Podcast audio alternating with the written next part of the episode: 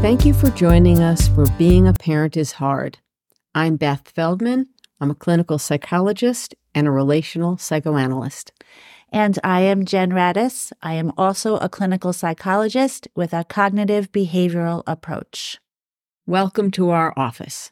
Let's talk about the all-important topic of discipline today.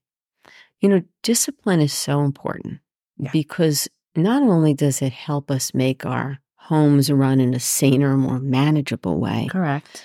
But it's how kids learn what's right and what's wrong. Yes. It's how we encourage their moral development. Yes. It's how we teach them impulse control, frustration tolerance, judgment. Yes. But how we discipline is so incredibly important.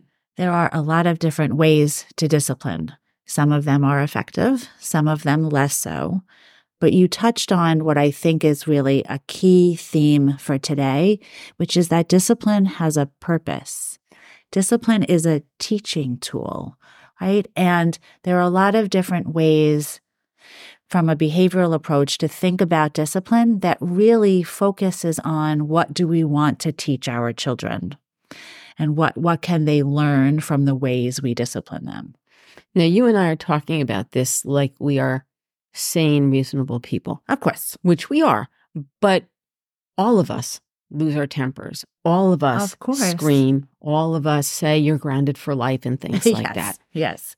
So we want to differentiate these momentary explosions from actual discipline. Right. Right. This is about deciding what role you want discipline to take in your family, in your home, and being able to use it in that kind of thoughtful, considerate way, and not in the out of anger, in the moment, haphazard, you're grounded for life kind of way that we have all done. Absolutely. You know, I'm thinking about a father and son that I saw recently. And the son is, I think he's like 10, and he's playing baseball, and he struck out, and he threw his bat, and he cursed, you know. So when they get home, the father's yelling at him about his behavior. Yeah. And he's, you know, you're a bad sport, and it's because you're not practicing, and he's just kind of screaming at the kid. Yes. And we talked, and eventually I sent the kid out of the room, and I asked the dad what he was trying to accomplish. Right. And he told me, and it was very reasonable, he wanted his son to learn to be a good sport, and he wanted him to understand that if he practiced, he would perform better, et cetera. And what I said to him is, listen, you mean well, and your thought process is a fine one, but when you yell, all Kevin can think about is that his father's an asshole. Yes. He doesn't think about his behavior. No. He thinks about your behavior. Exactly. And if you discipline in a more productive way, he won't be able to escape thinking about his behavior. That's right. So we really talked about when you yell, kids can't hear you. That's right. They can't. It also hurts their feelings or makes them angry. Yes. But it doesn't leave them in a calm way that they can process what's going on. No, very often it mimics what we are trying, the point we're trying to make in the first place, right? If our teenager has an escalated overreaction to something, and then we discipline with an escalated overreaction, all we're doing is kind of keeping that emotional level very high, and nobody is hearing the message in there. Right. So I know myself, I have said like, okay, you're not grounded for life. Yes. And I shouldn't have screamed like I screamed. Yes. Let's sit down and talk about it because there's definitely a consequence coming your way. Yes. It just isn't being grounded for life. Right. And it's that same sentence that I think keeps coming up here because it comes up in our office all the time about, let me think about this. Mm-hmm. Let me think about what the consequence should be and how I want to handle this situation. And I think that that's really, important.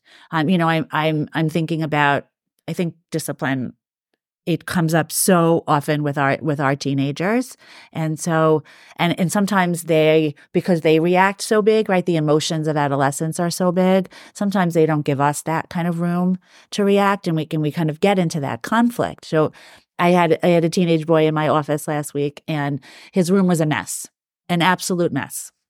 You know, there were clothes on the floor and clothes on the chair. And I think he was sleeping under a pile of wet towels, and there were, cups and, dishes, and there were wrappers under the bed. And Mom was absolutely beside herself. And she had been repeatedly asking him, clean your room. It starts very nicely. Please clean your room. Pick up the big chunks. Right.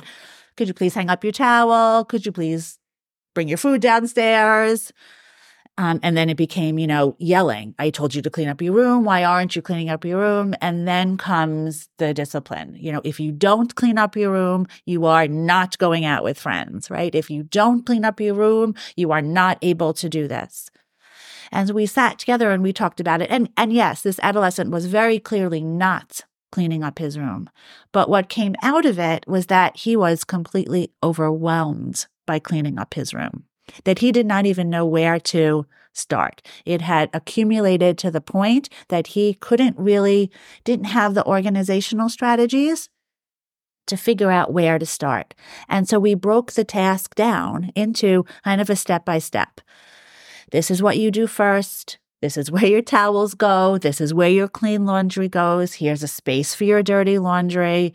And sort of building that kind of help and routine and being able to talk it through sort of allowed discipline to take a little bit of a backseat. So it became like the second step of a two-step approach that we've talked about before, this idea that first, let's make sure you can do the task I'm asking you to do, and how can I help you achieve that task? And once you can do that task, then if you don't follow through, we can use a simple discipline technique. You can't go out until your room is cleaned, but that has to come after. Right. So it's after you're sure that your child knows how to do it. Yeah. The other connected piece is maybe there's something about a task that's making the kid anxious. That's a good point. And so then you want to understand that and give them tools to manage that anxiety. Yes. Not a pass from the behavior because it makes them anxious. Right. But some tools to manage it. Yes. Yes. Yes. Yeah. Discipline has a lot of different pieces, right? And so I think today we're talking about sort of ways to use discipline in an effective teaching tool. And I think it's probably going to lead us to other podcast ideas, because we often go to discipline when there are other things going on, like anxiety or difficulty organizing or problems with time management or self-regulation. Absolutely. The other thing that discipline is connected to is our values. Yes. Right. And sometimes it's should we be disciplining? Right. Not what should the discipline be, but is this something, particularly with teenagers, that as a parent, I should be stepping in and setting limits on and disciplining? And I suggest to parents, my answer to that is different than yours. Yes. And it's different than the person in the next office, is because it has to do with your own value system. So I have a wonderful story about a mom that I've been working with, and her daughter was going to host for Halloween. She's going to have her friend group over to get together and put on their costumes and celebrate before they went out trick-or-treating. And she told her mom that she was inviting everybody but Dina because the queen bee said Dina's been annoying lately. So nobody was talking to Dina. Dina wasn't being put on the emails or the texts. She wasn't being included. Yep. And her mom said, but you've been friends with Dina since kindergarten. Right. She's like, yeah, but she's annoying now. Oh, yes. So, her mom really thought about it and said, like, that's not okay with me. You cannot have everybody over if you're not including Dina. So the daughter kind of took a minute and said, okay. And, smart girl that she was, she said, so-and-so's going to host, and I'm going to go, don't worry about it. She kind of sidestepped the mother's concern. And the mom took it another step further, because this was part of her value system. Yes. And she said, what you're doing is mean. It's mean. It doesn't cost you anything to include Dina. Yes. She's been your friend forever. If so-and-so thinks she's annoying, maybe you could stand up for her, or maybe you could take Dina aside and say, hey, when you do X, Y, or Z, people are having a little bit of trouble with it. Yes. but just to exclude her is mean. So you're not going. If Dina's not going, honey, you are not going. What an effective use of discipline there. Yeah, I thought it was great. And an effective use of discipline, it sounds like after this, mother really tried to talk through the situation with her daughter. You know, we talk about this the second time we've talked about Halloween, right? And the kind of, the kind of mean behavior. It's a dicey time in our offices. It always is. October is a very rough month. But this is, I really appreciate this story. It combines different things, Beth, right? Because it combines the what you want to teach your child about how you treat other people with then after we've worked on that, how do we use discipline as a teaching tool to kind of reinforce what we're trying to show our kids as to what's important? Right. And, you know, she even said to her, like, you remember a few years ago when the kind of the same thing happened to you? Do you remember how horrible you felt? And you don't feel horrible for 10 minutes. You feel horrible for quite a while. Yes. And, you know, very few kids are going to say in the moment, gee, you're right, I didn't think of it that way. Right. This is something that you're planting a seed. Yeah. And, you know, it's going to percolate over time. Yes. And that's kind of how our moral development happens over time. Yes, it is. And that's a lot of what parenting is. And you are correct. Our kids, our adolescents, never turn around in the moment and say to you, like, you are absolutely right. What a brilliant thing you had to say, Mom. I had never thought of that before, right? I don't know. My kids have never turned around and said that to me ever. But I can see over the years how the different things we've tried to teach them have kind of formed in their minds, and that they have taken those ideas and where they've had lessons and discipline, and it's begun to form who they are and how they think about things as they've gotten older. Right. You know, a lot of parents do what I call the wink and the nod. Yeah. So they'll go like, that's mean. Like, you shouldn't do that. Mm-hmm. And then, okay, what time do you want to have everybody over and what kind of snack should I have? Exactly. You know, I guess it's better than not to identify the behavior as mean, but it's not really effective as a means of teaching to just kind of move forward then because, you know, you want to have a nice afternoon for your daughter. Yeah, no, it's not. You know, it's that, you know, the do what I say, not what I do, or whichever direction that goes, but it doesn't really work in either direction because our kids pay attention not only to what we say, but they pay attention to what we do, right? And if we say something is not okay, but we allow it or we do it ourselves, the fact that we've said it becomes a much less effective teaching tool. Absolutely. I would say in my experience, our kids do much more what we do. Absolutely. And one has to be careful. Absolutely. And that's why I think it's important to choose what we discipline wisely.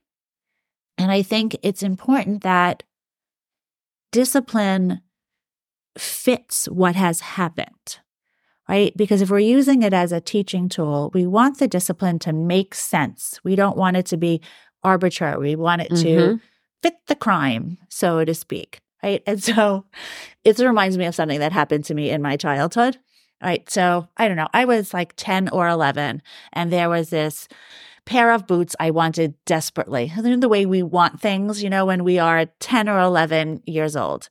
They must have been in 17 magazine, and I found something similar, and I wanted them desperately. And my parents got them for me, probably for a birthday or a holiday, and I was thrilled. And then, for reasons that I still could not explain to you right now, I was sitting in class one day, and I like doodled on the side of the boot. I wrote the word cat.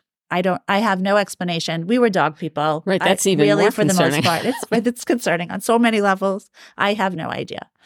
I went home. My parents saw it. They were furious at me, right? But And I think about this, and it's informed my own parenting. I have to say, as angry as they were, they really handled it beautifully. And so my consequence was that I had to do chores in the house to earn money to equal the cost of the boots, because their lesson was this was the value of money, the value of possession, the how we treat things, and the respect aspect. And that was important to them. They were very hardworking. They are hardworking people. And so this was something of value they wanted to teach me. And the consequence really did that, right? Because I mean, this is like decades later, and it's a lesson I still remember, and it's a premise I try to teach my parents. What are you teaching them with the consequence, but also, does the consequence you're giving them, is it meaningful to what the behavior's been? Right. I like to use the word predictable. Huh.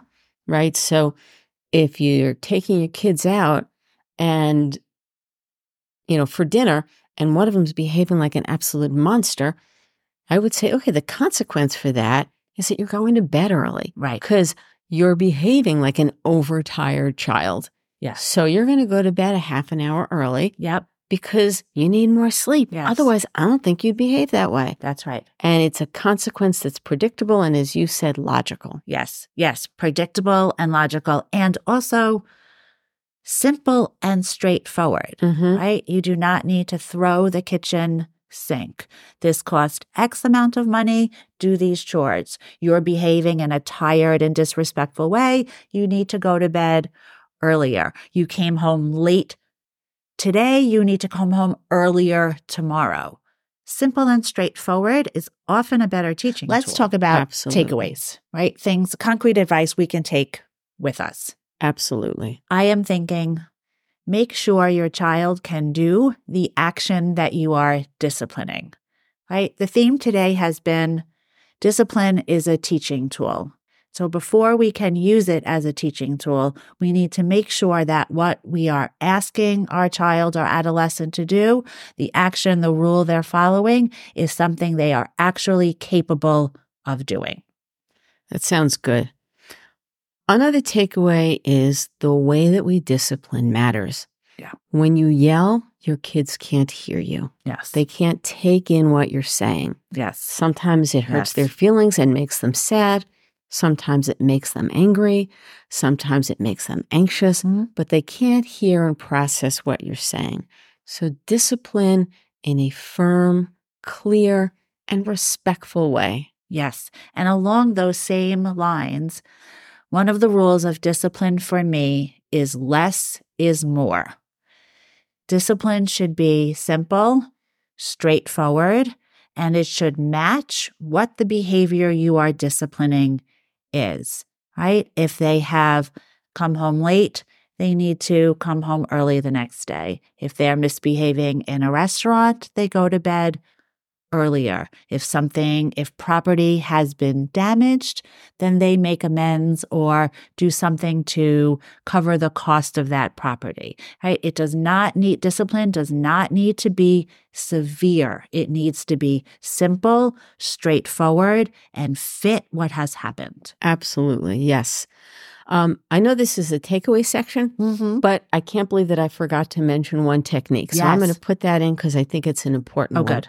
It's what I call a face-saving technique. And this is particularly useful with children where you're giving them a timeout or an earlier bedtime. Yes. So you can say to them, because getting kids to comply, right? Yes. Parents say to me all the time, well, my kid won't go to a timeout. Well, they will go to a timeout. Yes. But one thing that helps is to say, okay, Jimmy, you have a 20-minute timeout. If you go right away, it's only 10 minutes. Yes. So you're giving them a way to save face, a way to preserve their self-esteem, a way to have kind of a win in a situation that feels like a loss. That's an excellent point, because discipline should not make our child or adolescent feel badly, right? right? If it's a teaching tool, then it becomes part of what they're learning about themselves and their actions. And it's not meant to generate negative feelings, right? So when you use something like that, it empowers them to follow the consequence. It allows them to learn what you're trying to teach them. Right. You know, I think some things, particularly with teenagers, like, okay, you're not going to that party tomorrow night because, you know, you blew off school yesterday.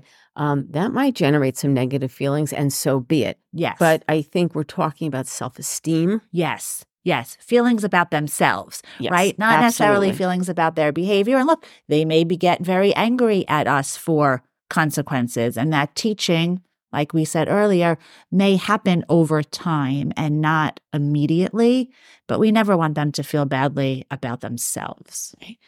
Nor do we want to interpret their anger at us that we're doing something wrong. Correct. Because they're not going to say, wow, thanks for that consequence. That really makes sense to me. They're going to throw a fit and it's not fair and I'm ridiculous and blah, blah, blah, blah, blah. Yes. But we know that we set a consequence that was fair and reasonable and predictable. And we are using discipline as a teaching tool, right? And that's its job. Thank you so much for joining us today. We would love to hear any thoughts or questions that you have. You can reach us at beingapersonishardpodcast@gmail.com. Thank you. Thanks for listening.